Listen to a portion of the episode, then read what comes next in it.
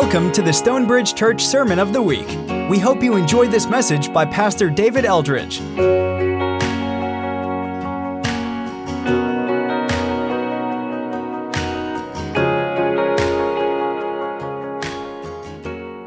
Mark 4. So we're going to look at the parable of the soils or the parable of the sower. Your Bible may say either one of those today. We were actually going to skip it. Um, we looked at it back in January, and I know you all remember that message is engraved on your heart. It was riveting. I actually forgot that we did it as well. But I was going to skip it because we did do it in January, and some of you take notes. And I thought, oh, you may still have the notes, and I don't know if I'll, I don't know if I'll say the same thing. So, um, but I did. I, I, read a little bit, and two people said this the most important parable, and that kind of caught my attention. And I went back and read it again, and was like, mm, Jesus actually says that. He says, if you don't understand this one, you won't understand any of them. So I thought it might be worth it for us to revisit if it is indeed that important. So chapter four, starting in verse one. Again, Jesus began to teach by the lake. The crowd that gathered around him was so large that he got into a boat and sat in the boat out on the lake, while all the people were along the shore at the water's edge. Jesus taught them many things by parables, and in his teaching, he said, Listen, a farmer went out to sow his seed. As he was scattering the seed, some fell along the path, and the birds came and ate it up. Some fell on rocky places where it did not have much soil. It sprang up quickly because the soil was shallow. But when the sun came up, the plants were scorched and they withered because they had no root. Other seed fell among thorns, which grew up and choked the plants, so they did not bear grain. Still, other seed fell on good soil. It came up, grew, and produced a crop, some multiplying 30, some 60, some 100 times. Then Jesus said, Whoever has ears to hear, let them hear. When Jesus was alone, the twelve and the others around him asked him about the parables, and Jesus told them, The secrets of the kingdom of God have been given to you, but to those on the outside, everything is said in parables, so that they may be ever seeing but never perceiving, and ever hearing but never understanding. Otherwise, they might turn and be forgiven. Then Jesus said to them, Don't you understand this parable? How then will you understand any parable? The farmer sows the word. Some people are like seed along the path where the word is sown. As soon as they hear it, Satan comes and takes away the word that was sown in them. Others, like seed sown on rocky places, hear the word and at once receive it with joy. But since they have no root, they last only a short time. When trouble or persecution comes because of the word, they quickly fall away. Still others, like seed sown among thorns, hear the word, but the worries of this life, the deceitfulness of wealth, and the desires for other things come in and choke the word, making it unfruitful. Others, like seeds sown on good soil, hear the word, accept it, and produce a crop. Some 30, some 60, some 100 times what was sown. Jesus said to them, Do you bring in a lamp to put it under a bowl or a bed? Instead, don't you put it on its stand? For whatever is hidden is meant to be disclosed, and whatever is concealed is meant to be brought out into the open. If anyone has ears to hear, let them hear. Consider carefully what you hear, he continued. With the measure you use, it will be measured to you, and even more. Whoever has will be given more. Whoever does not have, even what they have, will be taken from them. There's a lot there, uh, just beginning kind of the, the setting. So, Jesus is teaching by the Sea of Galilee. It's a place that we've seen him operating from before. There's a picture behind me. There's a place called the Bay of Parables. I assume it was named that by the tour companies to get everybody over there. It's the, the some, some researchers have done some work on it, and they say the, the natural topography and acoustics of the area, if you're, if you're in a boat in that bay, you could, you could speak to several thousand without needing a, microphone or uh, a speaker system. So let's say that's, we don't know, but let's say Jesus was there someplace like that. He's teaching a large crowd and he's using parables. So a parable is a comparison between two things that teaches a spiritual truth in a concrete way. Oftentimes, not always, but oftentimes there's a surprise uh, or a twist, something to kind of grab your attention. So, a parable is a comparison between two things that's intended to teach a, a spiritual truth in a concrete way, um, often with, uh, with a surprise or a twist. So, just if you're thinking, what, what do you mean truth in a concrete way? So, Paul doesn't talk about the kingdom of God a ton, but in one of the places where he does, he says, the kingdom of God is righteousness and joy and peace in the Holy Spirit. That's abstract. So, you would have to define righteousness, define joy, define peace, understand those in order to understand what Paul is talking about with the kingdom. It's still true, it's just a bit more abstract, something you're going to learn in a classroom. Jesus says the kingdom of God is like a mustard seed, hmm, much more concrete. We know what those are. The kingdom of God is like a net. The kingdom of God is like a guy who finds a pearl in a field. All of those things are they're, they're much more concrete, they're much more tangible, they're easier to kind of get our minds and our hearts around. as Nancy mentioned last week, every it, it seems like certainly parables were Jesus' primary means of teaching. And Mark says he didn't talk to the crowds at all unless he was using parables. And that's not because people are dumb. That's not why he's doing it. It's not like parables are for dummies and this other stuff is for the people who are really smart. And we'll talk a little bit about why Jesus would choose to speak in parables, but it has to do with, with he, he's trying to give people as much truth as they can hold on to. He actually says that in verse 33. He didn't say a word to people without speaking in parables, and he was telling them as much as they could understand. Parables pack a lot in a little bitty package. There, it's, it's kind of a, it's truth that can kind of keep on giving. And so Jesus is he's giving people what they can understand with the idea that if they can hold on, parables are sticky, we remember them. You'll remember mustard seed easier than you're going to remember righteousness, joy, and peace in the Holy Spirit. It can be something that over time, as we grow, there's more truth revealed to us. So, anyway, so that's the setting. This parable in particular, many of you have heard before. It's a picture of a farmer sowing his field. And so the way they would do that, there's a picture behind me. It's called broadcast spreading. So you would have either the seed like in a fold in your robe, or maybe you'd have a bag and you just, you're doing this, scattering the seed as you're walking along. And so naturally, it's going to fall on different kinds of ground. Some of it's falling on the path where you're walking, which is really hard, and so the seed doesn't doesn't penetrate the ground and birds come and eat it up and some fall on soil that maybe looks pretty good but it's actually shallow. There's rocks underneath it and some falls on other patches of ground that also look pretty good but it turns out there's thorns there. And when the soil grows or excuse me when the seed grows the thorns choke out uh, those plants and then some falls on really good soil. And the surprise there is that it produces 30 60 or 100 times what was sown. That's that, that that's way more. A, a farmer would do a backflip if his crop produced eight or 10 times what he was sown. Nobody's thinking 30, 60, or 100. So that's going to grab everybody's attention. These guys are farmers. This is what they do for a living. And they're hearing, what? 30, 60, 100 times what was sown? That doesn't happen. There, there, there, is, there is no ground that good, and there is no seed that powerful, that good, that it produces that kind of a harvest. What exactly is going on here? And then Jesus changes the setting, and that's important. The next scene in verse 10, he's inside with just his people. He's inside with the 12, the apostles, and then those around him. So we would call that that bigger group of disciples. Remember, we said disciples, those are everybody who's following Jesus, those who are committed to him, devoted to him, saying, I want to learn from you and I want to live life like you do. You're my rabbi, my teacher, my master, and I want to apprentice myself to you. He's got those guys with him and, he, and they ask him questions about the parables. We don't know exactly what questions they ask, but based on Jesus' answers, they asked at least two. One is, Why are you talking in parables? And the other is, What does this parable mean? Why are you talking in parables? And what does this parable mean? We'll look at those one at a time. Why are you talking in parables? And Jesus says there's two groups of people there's y'all, my disciples. Y'all are on the inside. And the secrets of the kingdom of God have been revealed to you. Secrets in the New Testament are hidden, or, or truths that have been hidden in the past that are now revealed by God. So when we think of secrets, we think of things that we kind of uncover and figure out on our own. That's not the way secret is used in the New Testament, or the word mystery. It's actually the same word. Those are truths that have been hidden that God is now making known that he's now revealing. And Jesus is saying, Y'all are, y- y'all, my disciples, you, you guys, the secrets of the kingdom, the truths that people have not known about the rule and reign of God, they're now being revealed to y'all through, through me. I'm, I'm teaching you these things. I'm, I'm pulling the curtain back so that you can see what God is doing through me and what he's wanting to do in and through you. But then there's also another group. There's people on the outside and to them, I teach in parables. To y'all, I, am revealing these secrets. To them, I'm speaking in parables. And the two most difficult words in the whole book of Mark come next. So that. Those are the hardest words. So that people will be seeing without perceiving, hearing without understanding. Otherwise, they may turn and be saved and, or turn and be forgiven. And we, we read that, and we're like, that doesn't make any sense. The whole reason he came, he said, was to seek and to save the lost. And now it sounds like he's saying, Well, I teach in parables so that all these guys on the inside won't be saved.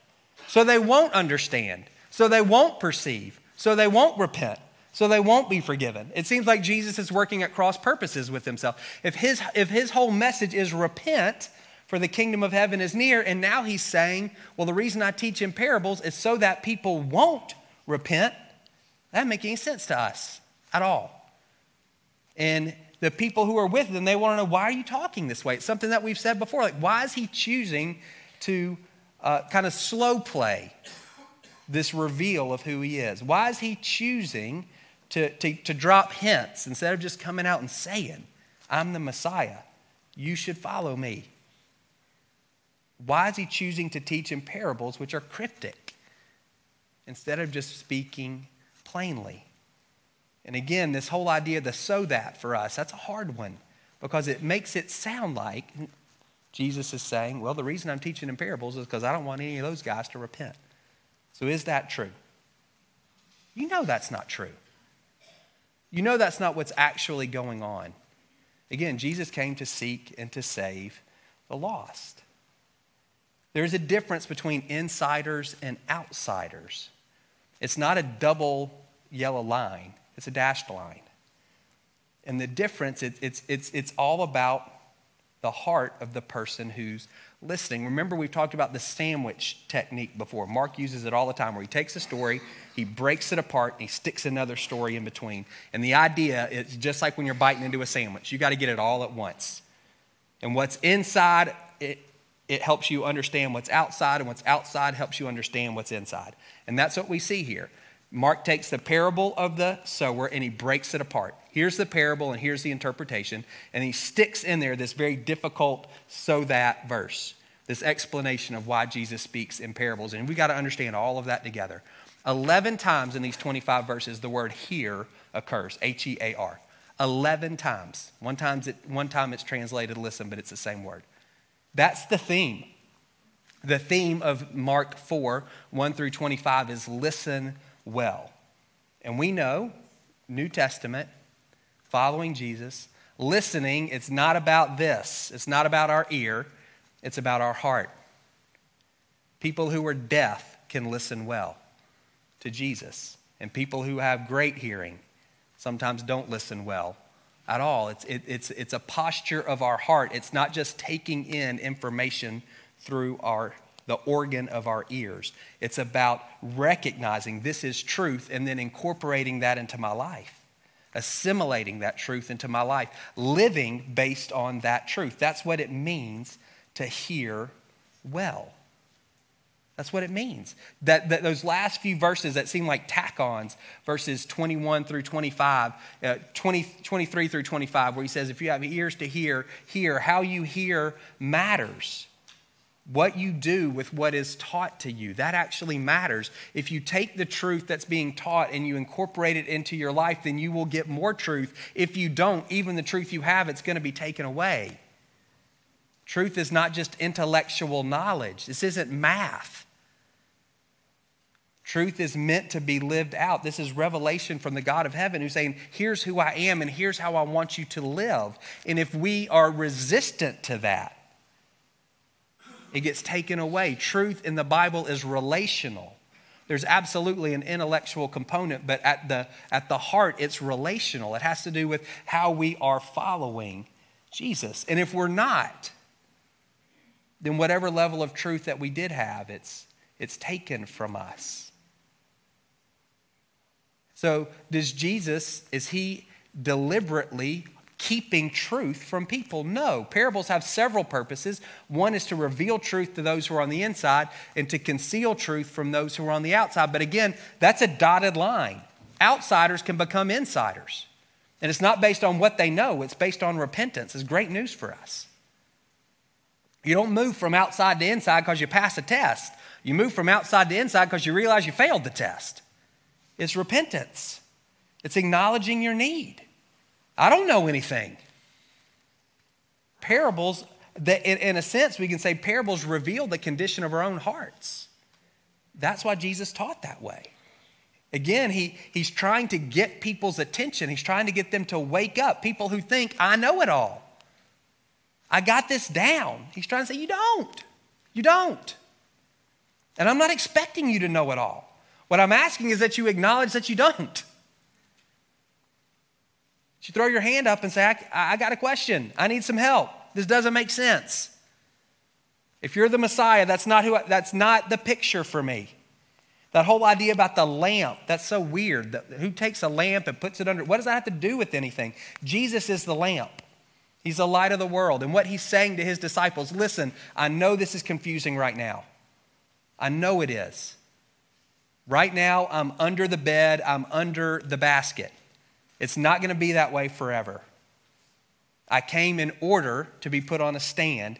Everything that's hidden right now, it's going to be disclosed. It's called the messianic secret. You see it particularly in Mark. Again, it's Jesus slow playing his revealing his own identity. There are times where he does a miracle for someone. He says, don't, don't tell anybody. And we're going, what? why? Demons say you're the Son of God. And he says, be quiet. He talks in parables instead of plainly. All of that is part of hiding his identity, hiding in quotes. There's enough there that we can respond, but not so much that it's perfectly clear and obvious. Jesus can only be understood through the lens of the crucifixion. These guys, they don't have it yet. We know the rest of the story. So when we read Mark 4, we already know Jesus dies and rises again. When they're living Mark 4, they don't know that. When Jesus heals them in real time, they don't know that. They don't know he's going to die in a couple of years. And so he's saying, listen, don't start telling everybody what's going on because they're going to get the wrong impression. Everybody has an idea of who the Messiah is, and they're all wrong. So don't just don't say anything yet. I've got to die first. And once I do, once I do, then, then all of this will begin to make sense. We can't understand him apart from the crucifixion and the resurrection. Parables are similar, they're packaging truth. And some people, they're, they're not ready. You haven't been ready. I haven't been ready at different times. There are things I'm still not ready for. Jesus is telling us as much as we can understand with the idea of saying, just come on. You don't have to know it all, just acknowledge that you don't. And I'll tell you a little bit more. The things that I'm telling you, you just start acting on those things, and I'll give you a little bit more. It's not all at once, it's never perfectly clear. Remember, he's looking for faith, he wants us to trust him. He's certainly not deliberately withholding truth from anyone. Remember the sandwich. We understand that explanation in light of the parable. And the parable is all about the condition of our heart. It's comparing three different things. I think for Jesus' that first audience, he's saying, here's why everybody's not saying yes. I'm just, I'm, I'm, I'm spreading this message. And some people are responding to it and some people aren't. And, and the issue is not the message. The seed is the same, isn't it? The issue is the soil. And then he's saying to Mark's group, who's, who's hearing this in 60 something AD, 30 years after Jesus is dying and uh, after Jesus has died and, and rose again. And he's saying to them, hey, this is y'all. Y'all are the ones. Y'all are sowing seeds. Y'all are spreading the message about Jesus. And everybody's not jumping on the bandwagon. And this is why. The issue's not with the message, it's the condition of people's hearts. We tend to blame Jesus for our, it's, it's us, it's not him. The message is fine. And then I think maybe the, the most significant thing, and for us, it's the takeaway. It's a comparison between how the conditions of soil affect fruitfulness and how the conditions of our heart affect fruitfulness. That's the ultimate comparison. There's a sense in which it's encouragement for us to say, listen, you can't tell when you're looking who's going to be receptive and who's not. And that's not on you anyway. You just you scatter the seed. You just tell the truth. Scatter the truth. Love people well. You just do that and then we'll, we'll see what happens. But then I think the conviction point for us is what's the condition of my own heart? I don't think any of these soil conditions, I, they're not total. So far, this farmer, he, let's say this room is his plot of land. It's got all four types of soil in it. It's all one field, but there's four different types of, of dirt there. And you know that in your own backyard. No matter how big or small your own backyard is, it's all not great. There's parts that are good and there's parts that are not so good. You got to do some work on them. And none of the, and I would also say that, that none of these conditions are permanent. So we're, we're all a mixed bag. And all of that can change. I think about just with the 12, just with the 12 apostles, Jesus, core of the core, the ones that he chose. He sends them out. We'll see it in a couple of weeks in, in Mark 6. He sends them out to preach and to heal people and to drive out demons, and they're successful. There's fruit. So we would look at that and say, that's good soil. They produced fruit, just like Jesus said they would. But then if you keep turning the pages, one of those 12 betrays Jesus, then hangs himself. One of those 12 denies knowing Jesus. 10 of those 12 run away when things get difficult. That doesn't sound like good soil to me. Twice in Mark, Jesus says about the disciples, y'all are hard hearted. They're a mixed bag and things change. 10 of those 12 wind up dying for Jesus later in their life. We're, we're, we're again, the, this idea, I don't want you thinking of yourself strictly in, in um, one of these four categories. What I want you to hear and what I want me to hear is I'm all four of those things. Always. And things can change. That's what's great news for us. Outsiders can become insiders. We, we, we hear those, the, the interpretation. There's soil that's hard, there are hearts that are hard, that are resistant to the gospel. That's been every one of us at some point. We've said no. We've resisted the voice of God. God has said, Hey, I, I would love, I, I, want to see you walking in this way. And we go, I don't want to do that. It's hard. It's not fun. It's not what I want to do. We've resisted. That soil that's shallow, there's an initial yes to, to the message of God, to the gospel, to the truth. But there's, not enough, there's no roots, they're not deep. And, and Jesus says, when trouble, that's squeezing, or persecution, that's oppression and harassment come because of the word, that, that plant withers and dies. And we won't say, well, were they, other, were they ever Christians in the first place? It doesn't matter. He who stands firm to the end will be saved. They didn't, so it doesn't matter whether they were or they weren't. What matters is in the end, their relationship with Jesus wasn't strong enough to see them through difficult times. When to follow him cost them something, they bailed. We don't want to be those people. We don't want to be them.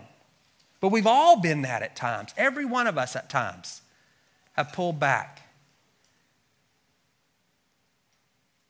have camouflaged our faith because we thought it might cost us something.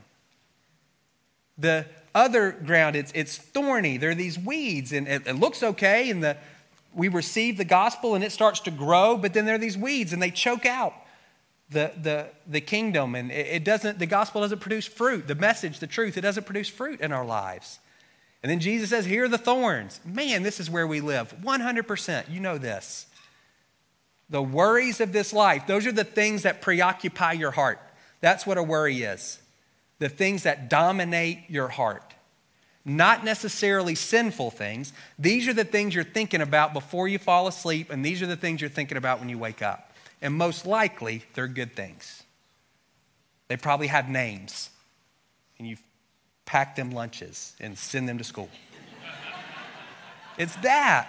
Or it's that, it's that office that you go to, or that business that, uh, particularly for those of you who own your own business, it's, it's those, they're good.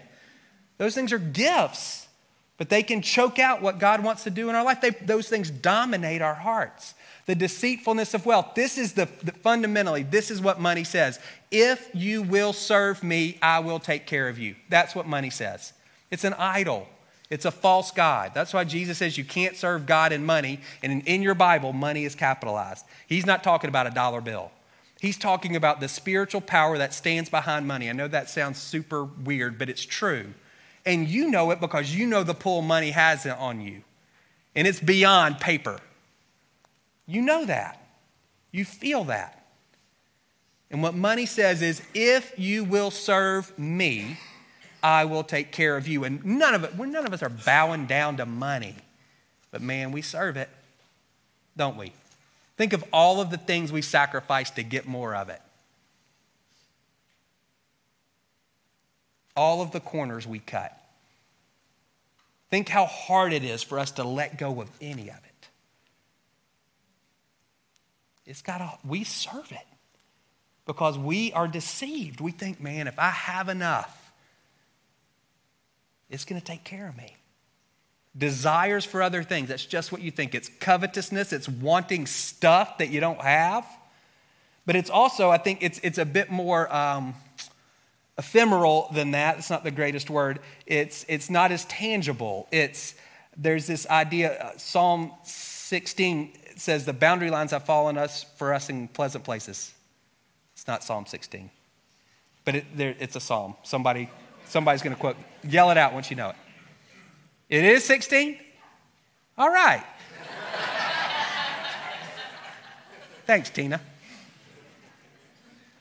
And the moral of that story is I was right. No, that's not the moral of that story. So here's the thing it says the boundary lines have fallen, us in, has, have fallen for us in pleasant places, but a lot of us say, no, they haven't. Chad's boundary lines look a lot better than mine. I want his. I want Drew's. I want Michael's. I don't like my boundary lines. It's not necessarily that I'm wanting stuff, I'm wanting a life other than what my life is. I'm single and I want to be married. I'm married and I want to be married to somebody else. I got two kids and I want one kid or I want three kids or I want different kids, or whatever it is. All of those things, I'm wanting something other than what it's not good. I want to be smarter than I am or taller than I am or more athletic than I am. I want a different house or a different job. There's this angstiness in us. How many of us can say the boundary lines have fallen for us in pleasant places and mean it? Most of us go, no, they haven't. It's in what I signed up for. That's desire for other things that chokes out the message of Jesus within us. And again, the great news our hearts can change. If your heart is resistant to the truth this morning, and I, that can be globally, I'm pushing Jesus away. I'm going to do this on my own. Or even as followers of Jesus, again, the, the disciples or the apostles, the 12 closest to him, twice he says, Your hearts are hard. That can be us. Even as people who are following Jesus, we can resist the ongoing word of God to us. If your heart is hard, ask him to soften it, and he will. Just acknowledge that's what repentance is. God, my heart is, is I, I don't want to do it. I'm resistant to you in this area. Would you make my heart softer? You're still at some point going to have to make a choice to obey. But he can soften your heart in that area if you're finding yourself doing this. So here's the danger the, the grave danger in resisting is at some point that's not I'm, not, I'm not resisting in this one area. I start resisting it all. It's my, my heart, I, I can't compartmentalize. We think we can, but we can't it's a hole, and that crustiness just it spreads. And pretty soon you find yourself, if you're consistently resisting and consistently rejecting, you're on the wrong side of that line. Then you're an outsider. The truth doesn't make any sense to you anymore. And even what truth you had, is, it, it's gone. If you feel like um, you're, if you were honest and you say, I don't know, if difficulty came because of my relationship with Jesus, I may be out. I don't know that I would stand firm until the end. Let's pray for deeper roots. Two things that you can pray. All this is on the screen behind me. Uh, Ephesians 3 is a great prayer. It's saying, God, would you help me to know how much you love me? And then there's this great line Paul closes Ephesians with. He says, Grace to all who love Jesus with an undying love.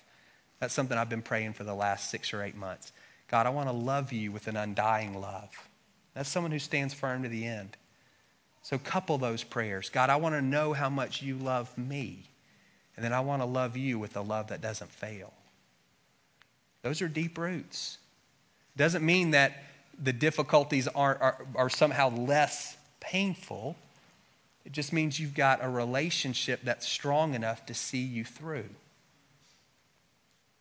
if your heart is crowded, if there are thorns, and this is all of us, for goodness sakes, it's where we live. Identify the weeds and pull them out. And the way you do that is you submit them to Jesus. Jesus, this thing, this person, this circumstance, it dominates my heart. I think about it all the time. I can't get it off my mind. Help me. I don't know what to do with it. I don't think the right, for m- most of those things, I don't think the right answer necessarily is walking away. But I gotta, you gotta help me. I want to be able to say the boundary lines have fallen for me in pleasant places. I don't want to covet what my neighbor has. I don't want to believe the lie that money says if I serve it, it'll take care of me. Whatever those things are, show me the weeds. Show me the weeds. That's a prayer that requires a lot of trust because we're afraid. If, if I show him the weeds, is he to is he to remove those things from my life? We have to trust him all the way back to John 15. He's a good gardener. He knows what he's doing. So let's ask him. Let's pray for a second. That thing's gonna that slide, if you leave that on the screen, just as we're praying, just people can kind of keep that in their head. Here's what I want you to do, if you would. So this is a prayer from Psalm 139. Search me, O God, and know me. Just pray that one line. God, search me and know me this morning. So remember, Jesus says he taught them as much as they could understand. He's not going to overwhelm you, He's not going to show you all there is. He's not. He's going to put his finger probably just on one thing and say, let's deal with that right now.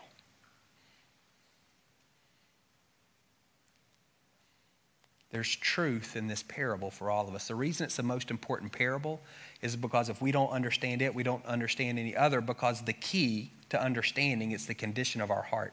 The issue is never with the truth. The seed, there's nothing wrong with a seed. If it's not bearing fruit, that the issue is our own hearts. And if we're not addressing our own hearts, we're not going to understand anything Jesus ever tells us. So, God, would you search me? Just pray that and know me this morning. And let's just walk through that those first three. God, would you show me is there a place in my heart where I'm being resistant to you? Where my heart is hard? And see if anything comes to your mind. And if it does, if you're willing, you can repent. God, I repent. I acknowledge I'm, I, am resisting, I'm rejecting, I'm ignoring you in that area. Would you forgive me? Would you give me grace to walk in obedience? If you're not willing to repent, then I would encourage you to say, God, would you soften my heart so that I, you can move me towards repentance? In my most honest moment, I don't want to change right now, but I'm willing to want to change. So would you soften my heart? I was actually wondering during worship if for anybody, if that resistance actually has to do with their mom. I was thinking about that on Mother's Day. If there's a there's something there with your own mother.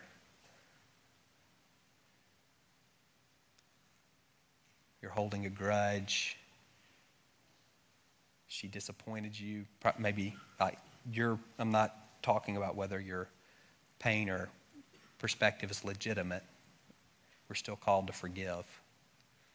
There may be some resistance there. Today be a great day, even if your mom's dead, to forgive.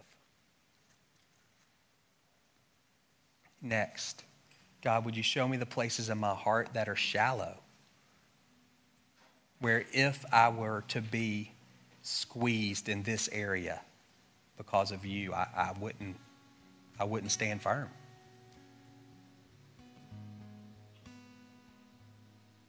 I'd be okay if it was, you know, physical, but not if it was relational. I'd be okay if it was relational, but not if it was financial, whatever. It, Show me that the area where my roots are not deep.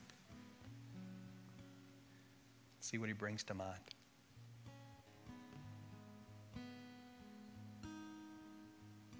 If you're willing, you can pray something like this Holy Spirit, would you strengthen me on the inside? to know how wide and high and long and deep is the love of Jesus for me. Would you strengthen me to know this love that surpasses knowledge? That's Ephesians 3. And would you give me grace to love you with an undying love? Last, God, would you search me and know me? Would you show me the weeds in my own heart that are choking out your message, your truth, your good news? See what he brings to mind. Is it a worry of this life? Is it the deceitfulness of wealth? Is it desires for other things?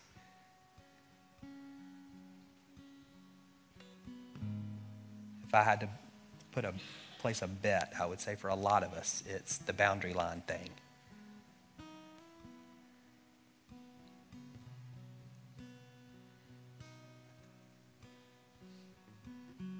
We spend a lot of life daydreaming about some about a different life. You say, God, would you? I, I acknowledge I'm doing that. Would you pull that weed out? I submit that to you. I don't know what to do. I submit that to you. I pray that you would rightly order the loves in my life. God, if there's something that, that truly is noxious and it's got to go, absolutely. But I'm assuming most of these things are good. God, would you show us how to steward them?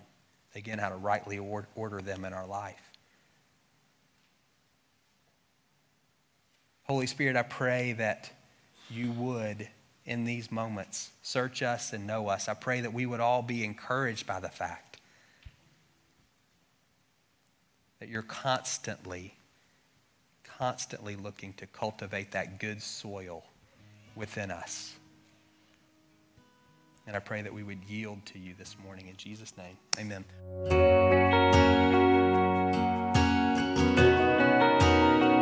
Thank you for listening to the Stonebridge Church Sermon of the Week.